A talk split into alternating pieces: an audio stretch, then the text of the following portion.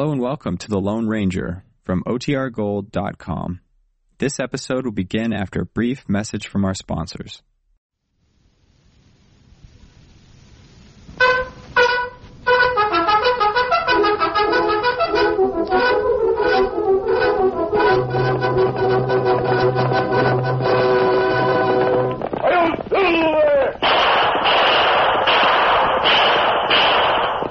Horse with the speed of light, a cloud of dust, and a hearty hi-yo silver.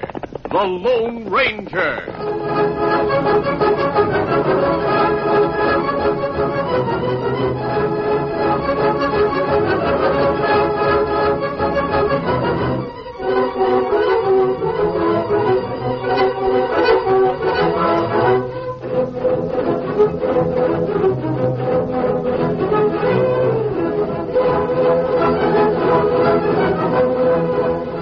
With his faithful Indian companion Tonto, the daring and resourceful masked rider of the plains led the fight for law and order in the early western United States.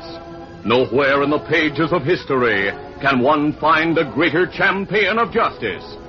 Return with us now to those thrilling days of yesteryear. From out of the past come the thundering hoofbeats of the great horse Silver. The Lone Ranger rides again. Come on, Silver. Let's go, big fellow. Hail, Silver!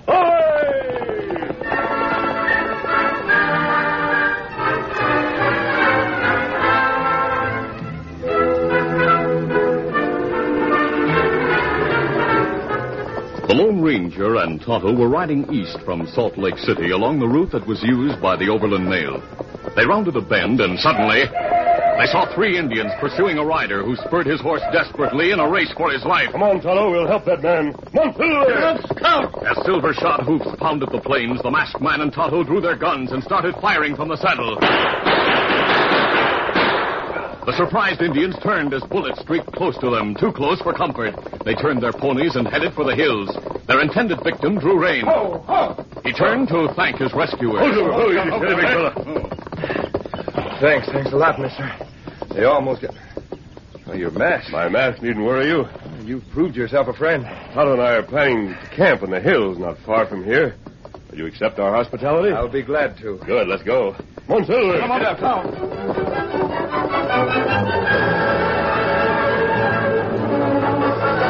As the Lone Ranger and Tonto made camp, their guest identified himself as Ed Creighton and explained that he was a line builder for Western Union. During the evening meal, Creighton was sure that he had found two men who could be trusted. He decided to speak frankly. I told you I work for Western Union. Yes, but why are you here? The telegraph line comes no farther west than Omaha. Confidentially, we're planning to extend our line to the Pacific. Oh? I've been mapping the route for the transcontinental line. I'm on my way back to New York with a report from my boss, Hiram Sibley. Uh, what route have you chosen? The Pony Express route from Omaha to San Francisco. San Francisco, huh? A transcontinental wire linking the east and the west. Ah, but there's one problem. And I'll admit I don't know how it can be solved. Oh, what's that? Indians. As we move our lines westward, we'll be at their mercy. They'll undoubtedly attack our work crews, pull down the poles, cut the wires. No, not if they're friendly. Try to persuade them to fight on your side. Yes. That's easier said than done. Tonto and I are acquainted with most of the tribes in the West. We may be able to help you. Mister, if you would. Count on it, Creighton. When you return with your work crews, your telegraph poles, and your wires, Tonto and I'll look for you.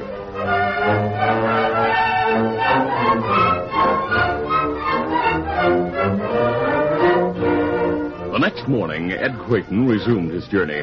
He traveled on horseback, on stagecoach, by mule train and railroad. And when at length he reached New York in 1861, he gave Hiram Sibley a detailed report of his trip. Sibley took the report to Washington, where he secured an appointment with the president. When he was ushered into the chief executive's office, Hiram Sibley explained the plans of Western Union. Mr. Lincoln listened closely.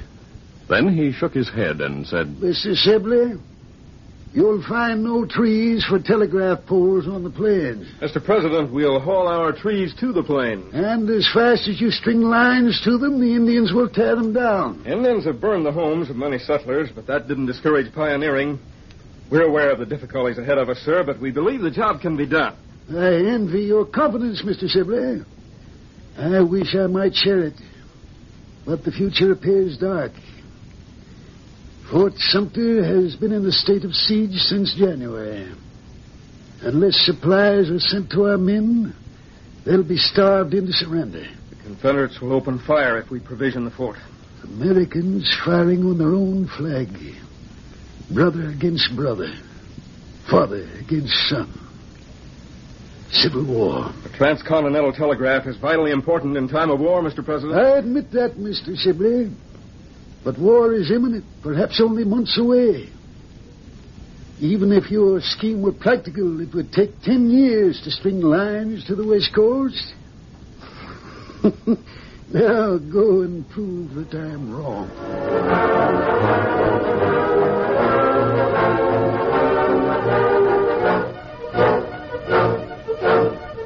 In that spring of 1861, the clouds of war were darker than most people reckoned.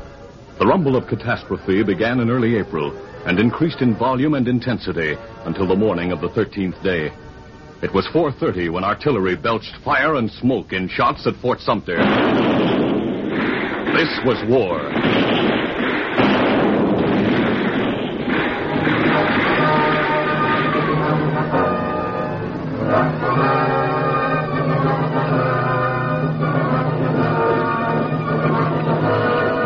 Called out 75,000 men. Mills, factories, railroads swung into action to provision, equip, and transport a nation at war. Now, more than ever before, rapid communication was required. Mail carried by even the fastest trains was far too slow. The Western Union telegraph offices, equipped by the magic of science for almost instantaneous communication, were swamped with urgent messages. The lines along the eastern seaboard and west as far as Omaha hummed with official orders, reports, and instructions. The telegraph lines ended at Omaha. Westward, news traveled slowly. It was months before Fort Kearney, Julesburg, Salt Lake City, and Sacramento learned that Fort Sumter had fallen and the nation was marching to war.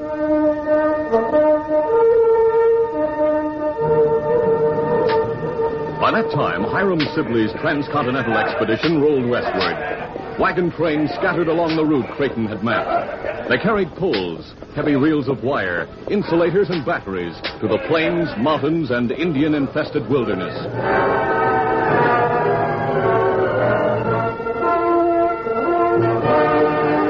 In Washington, President Lincoln frequently went in person to the telegraph office in the War Department. He often thought of Sibley and his hopes of spanning the nation with the magic wires as he watched the brass key and the words transcribed by the operators. Mr. President, Jeff Davis is to be president of the Confederacy. North Carolina has seceded, and Virginia. South Carolina's withdrawn from the Union. Georgia seceded. Florida. Alabama. Mississippi. Louisiana. Texas. Arkansas. Tennessee. Is the West with the Union? What of Missouri, Utah, California? Well, no one knows, Mr. President. We haven't heard from the West. The mails, even the fastest are slow. I would that Sibley might accomplish the impossible, but no. Even with God's help, there is a limit to what can be wrought by mortal man.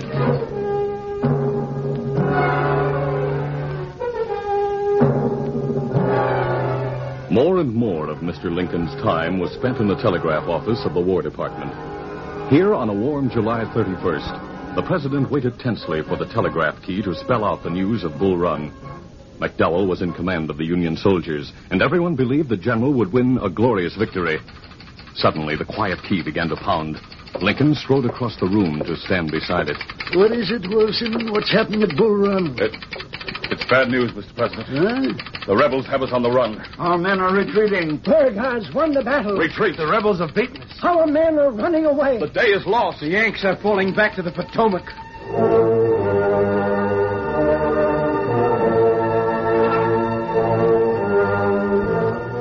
Soldiers came back to Washington, weary, heartsick, defeated.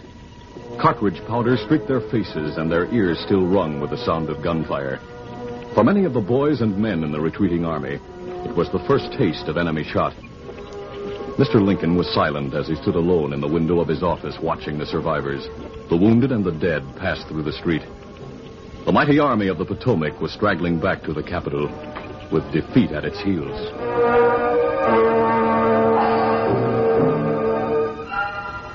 Meanwhile, Hiram Sibley's expedition continued west. Ed Creighton was in charge of the construction of the eastern line, with a man named Jim Gamble in charge of the western line. Work crews dug post holes and placed telegraph poles along the route traveled by the Pony Riders.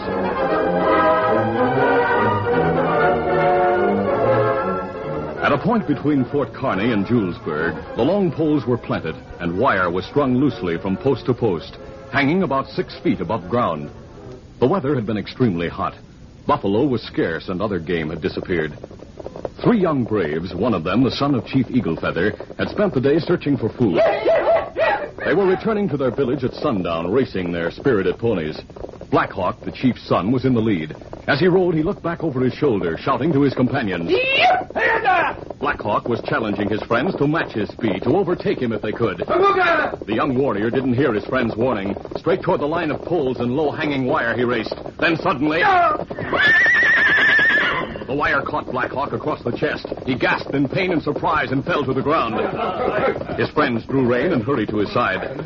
Standing with his crew some distance away, Ed Creighton had seen the accident. He had mounted and quickly rode to join the two Indians and their fallen friend. Oh, oh. He dismounted and moved to Black Hawk's side. I saw you fall. How badly you hurt? White man's line. Catch Black Hawk. Knock him from Pony. He rode right into the wire. You've been watching where he was going. You going. go away. Oh, I came here to help you. Son of Chief, not one help. You're the son of an Indian chief? Black Hawk. son of Eagle Feather. Eagle Feather, great warrior. Oh, see here, Black Hawk. I'm sorry you spilled from your horse. You might have broken a couple of bones. Blackhawk, sir, you go away. I'll help get him back to the village. We help back to village. Tell Chief Eagle Feather what happened to son. Creighton knew Black Hawk had been hurt. The force with which he had hit the wire must have injured his ribs, possibly breaking one or two. But worse than any physical injury was the humiliation Black Hawk had suffered. With two of his friends as witnesses, he, the son of a chief, had been knocked from his horse and sent sprawling on the ground. The loss of dignity was enough to arouse any Indian. It would surely arouse the enmity of the Indian chief. That night, a scout named Soda joined Creighton as he stood beside the covered wagon studying the horizon. Yeah, look at those hills, boss. Every one of them is alight with engine signifier. I see them, Soda. You know what they mean? They mean trouble. Engine trouble. I was afraid of this. I wish I knew where to look for them. You don't have to look for them, boss. Those fires are blazing bright enough for anyone to see. I'm not talking about fires, Soda. I'm thinking of men. A masked man and an Indian. They saved me from redskins once. And I've a feeling I'll need help again. Mighty soon.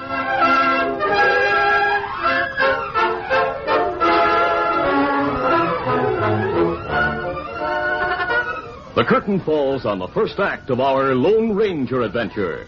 Before the next exciting scenes, please permit us to pause for just a few moments.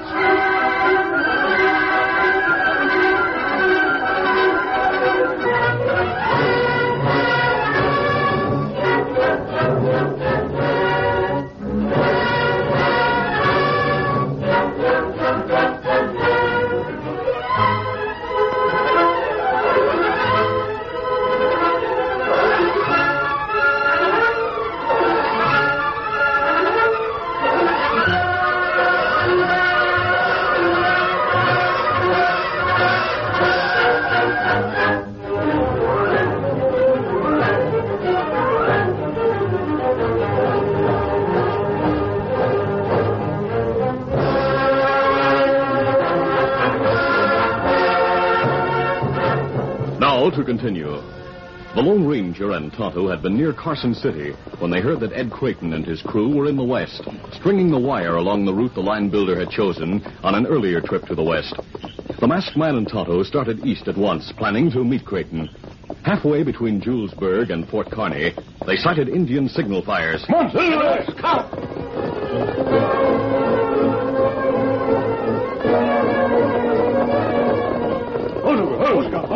The Lone Ranger and Tonto drew rein at the edge of the Indian village. They dismounted and made their way on foot past the wigwams that surrounded the council ring. They stopped and stood in the shadows of a wigwam in the center. They saw Chief Eagle Feather wearing his war bonnet, and the painted warriors of the tribe gathered around the council fire, their attention fixed on the chief. Eagle Feather was speaking. Oh, Eagle Feather, heap plenty man. What's he saying, Feather? Indians go hunting. Find no food. White man put trees without branches on plains.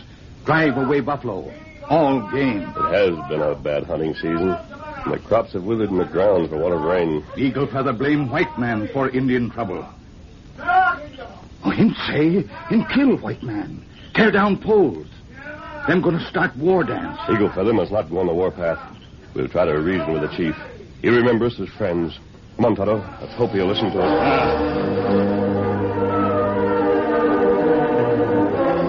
In Washington, President Lincoln also faced a dilemma. Salmon P. Chase, the Secretary of the Treasury, was in Lincoln's study, and Mr. Chase was discussing money. Mr. President, uniforms, weapons, ammunition, food must be paid for.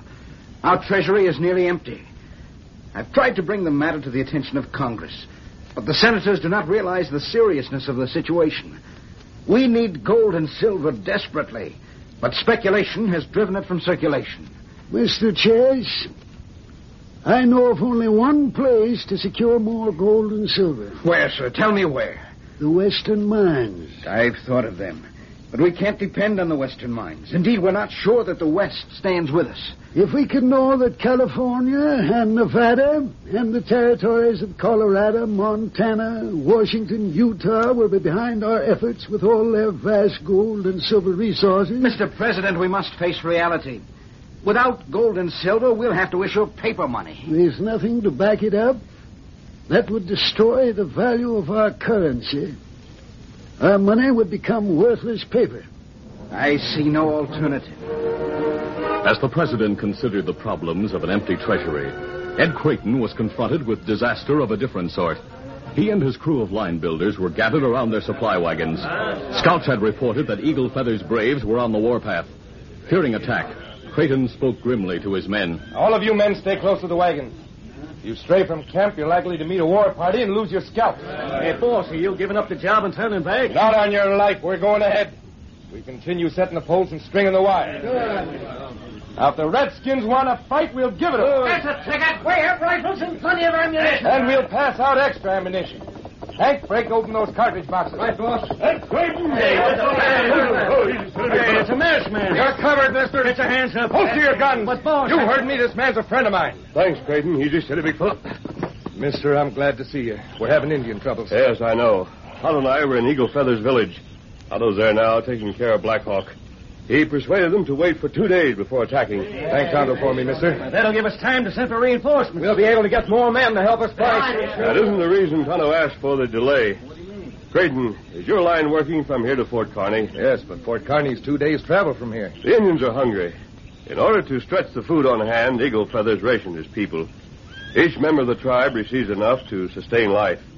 But even that will be cut off in two days when their supplies are exhausted. Well, I didn't know things were that bad in the village. We'll be glad to help. By helping them, you'll help yourselves. You mean that we'll be able to win their friendship? Yes, and you'll be able to prove that the telegraph is the most wonderful white man's magic they've ever seen. After a demonstration, they'll believe that it's a power for good. Just tell me what to do, mister. I'll bring Eagle Feather and a few of his men here. He arrived. When the Lone Ranger returned to the Western Union workmen at daybreak, he brought with him Chief Eagle Feather and four braves. The Indians wore war paint, and their eyes were flinty with suppressed anger as they looked at the men whom they blamed for their misfortunes. But they had promised the masked man to powwow in peace, and they intended to keep their word. They watched silently as Creighton connected a battery box and small brass instruments to the slender wire. What him do? You and your people use fire and smoke to send messages. That right. Well, my friend is about to send a message. His words will be carried many miles to a great city. The watching Indians tried hard to conceal their superstitious fear as Creighton began to send a message. Their fear was increased many fold when a few moments later the shining instruments began to sound with no one standing near as the reply to Creighton's request came from Fort Kearney. What that? A reply to my friend's message. Me not see smoke or fire. How message sent? The words travel through the wire. Oh, Creighton, uh, Chief Eagle Feather might be interested in knowing the message you sent. I asked for several wagons of food for the chief and his people. How food get here? In wagons from Fort Kearney. They should arrive in two days. When it comes, you and your people will know that the white man's medicine is strong and good. If medicine good, Why it throw Black Hawk from Pony? Now, this telegraph wire was hanging about six feet from the ground. Blackhawk didn't see it and ran right into it. We wait and see how medicine work. We wait two day. If food not come, Eagle Feather and Braves go on warpath. The powwow ended. Eagle Feather and his men returned to the hills where they watched the crew on the plains below. The first day passed and the sun rose on the second. From time to time, Ed Creighton sat down at the telegraph instrument and checked the progress of the wagon train with men who were stationed on the line between this point and Fort Kearney. Chief Eagle Feather watched the horizon, and with him the Lone Ranger. It was nearly sundown when the grim-faced chief said, Uh, white man, lie to this chief. Food not come for Indian. The sun hasn't set, Chief Eagle Feather. There's still time for the wagons to come. When sun go down, my people fight. Tear down white man's medicine. We... As the chief spoke, the big wagons came into view. The Lone Ranger saw them and smiled. Chief Eagle Feather saw them and stared in wide-eyed amazement. In camp with his men, Ed Creighton saw them and shouted, There it is, boys! The wagon train from Fort Kearney! We don't have to fight the Redskins! Let's go put him on our side! The Western Union men escorted the wagons to the Indian village. Bonfires were built, and for the first time in many weeks, the Indians had food enough for everyone in the tribe. Chief Eagle Feather stood in the council ring with the Lone Ranger and Ed Creighton. Creighton said, This is the first of a series of wagon trains, Chief. We'll keep you supplied with food till the dry spell's ended. And you have crops enough to feed your people. No, this chief, no white man's medicine, plenty strong, plenty good. Me glad masked friend and Tonto come. Stop Indians from starting war. There'll be no war, Chief. That right. Good. Now what, Ed? Now we'll go back to work, mister. And I hope you'll stay with us till the job is done. Tonto and I'll be nearby, but from now on, it's up to you and your men. from now on, you'll see real speed, mister. Word of the power of the telegraph spread rapidly among the western tribes. As the work progressed, the Lone Ranger and Tonto found increasing numbers of Indians ready to help make white man's medicine. There was an abundance of manpower to cut and trim trees, haul them into position, and set them firmly in holes.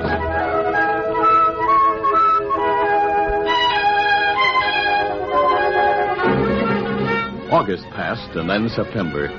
The line was extended to South Pass and Fort Bridger, while Jim Gamble's crew strung wire from San Francisco, Sacramento, Carson City, and Fort Ruby. Creighton and Gamble raced to close the gap, linking the line from east to west. In New York City, Hiram Sibley maintained telegraphic contact with Creighton and with President Lincoln in Washington. He reported to the president how the friendship of the Indians had been won. And then one day in October, the president was in the War Department telegraph room with Salmon Chase, the Secretary of the Treasury.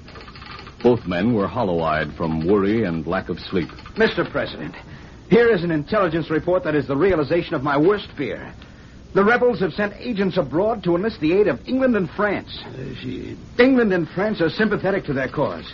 The Confederates are capitalizing on that sympathy. They're trying to borrow European gold. Mr. President. Yes, what is it, Wilson? Messages are coming from the west, sir. From Omaha? No, sir, from far beyond Omaha. Here, sir. This is from Utah. Utah, let me have it. There are other messages coming through.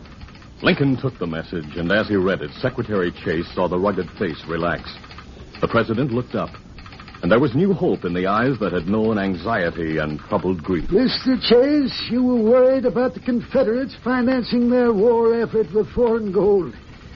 Sir, we shall finance the Union with our own gold and silver. But, Mr. President, how? This message is from Brigham Young in Salt Lake City. It says, Utah stands firm with the Union. Gold and silver from loyal Utah. Here are other messages, Mr. President. Mr. President, with Utah, we are assured of the support of that territory west of Omaha as far as California. Yes, Mr. Chase. If only the telegraph were finished all the way. It is. Our nation is connected from the Atlantic to the Pacific. But California, sir. How? Where? This message is from Chief Justice Stephen Field in California. He says that California pledges her loyalty and her resources to the Union. Then the telegraph has been extended to California. But, but it cannot stand. The Western Indians are hostile. They'll tear down the poles, cut the wire. Yes, that's what I thought. But Mr. Sibley informed me that the friendship of the Indians has been won. But how? Mr. Sibley reported that one man was responsible for winning the cooperation of the Indians. A masked man, sir. I've heard of a mysterious masked rider in the West.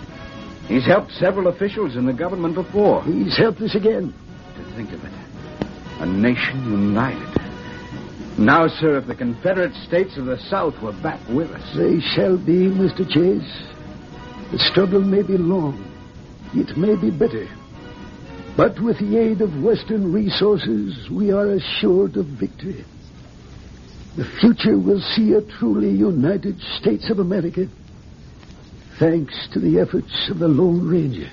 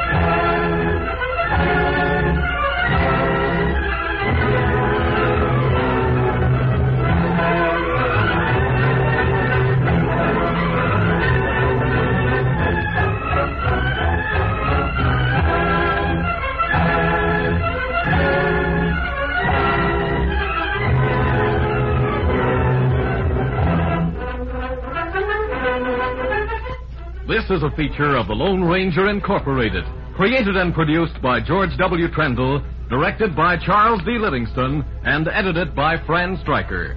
The part of the Lone Ranger is played by Brace Beemer.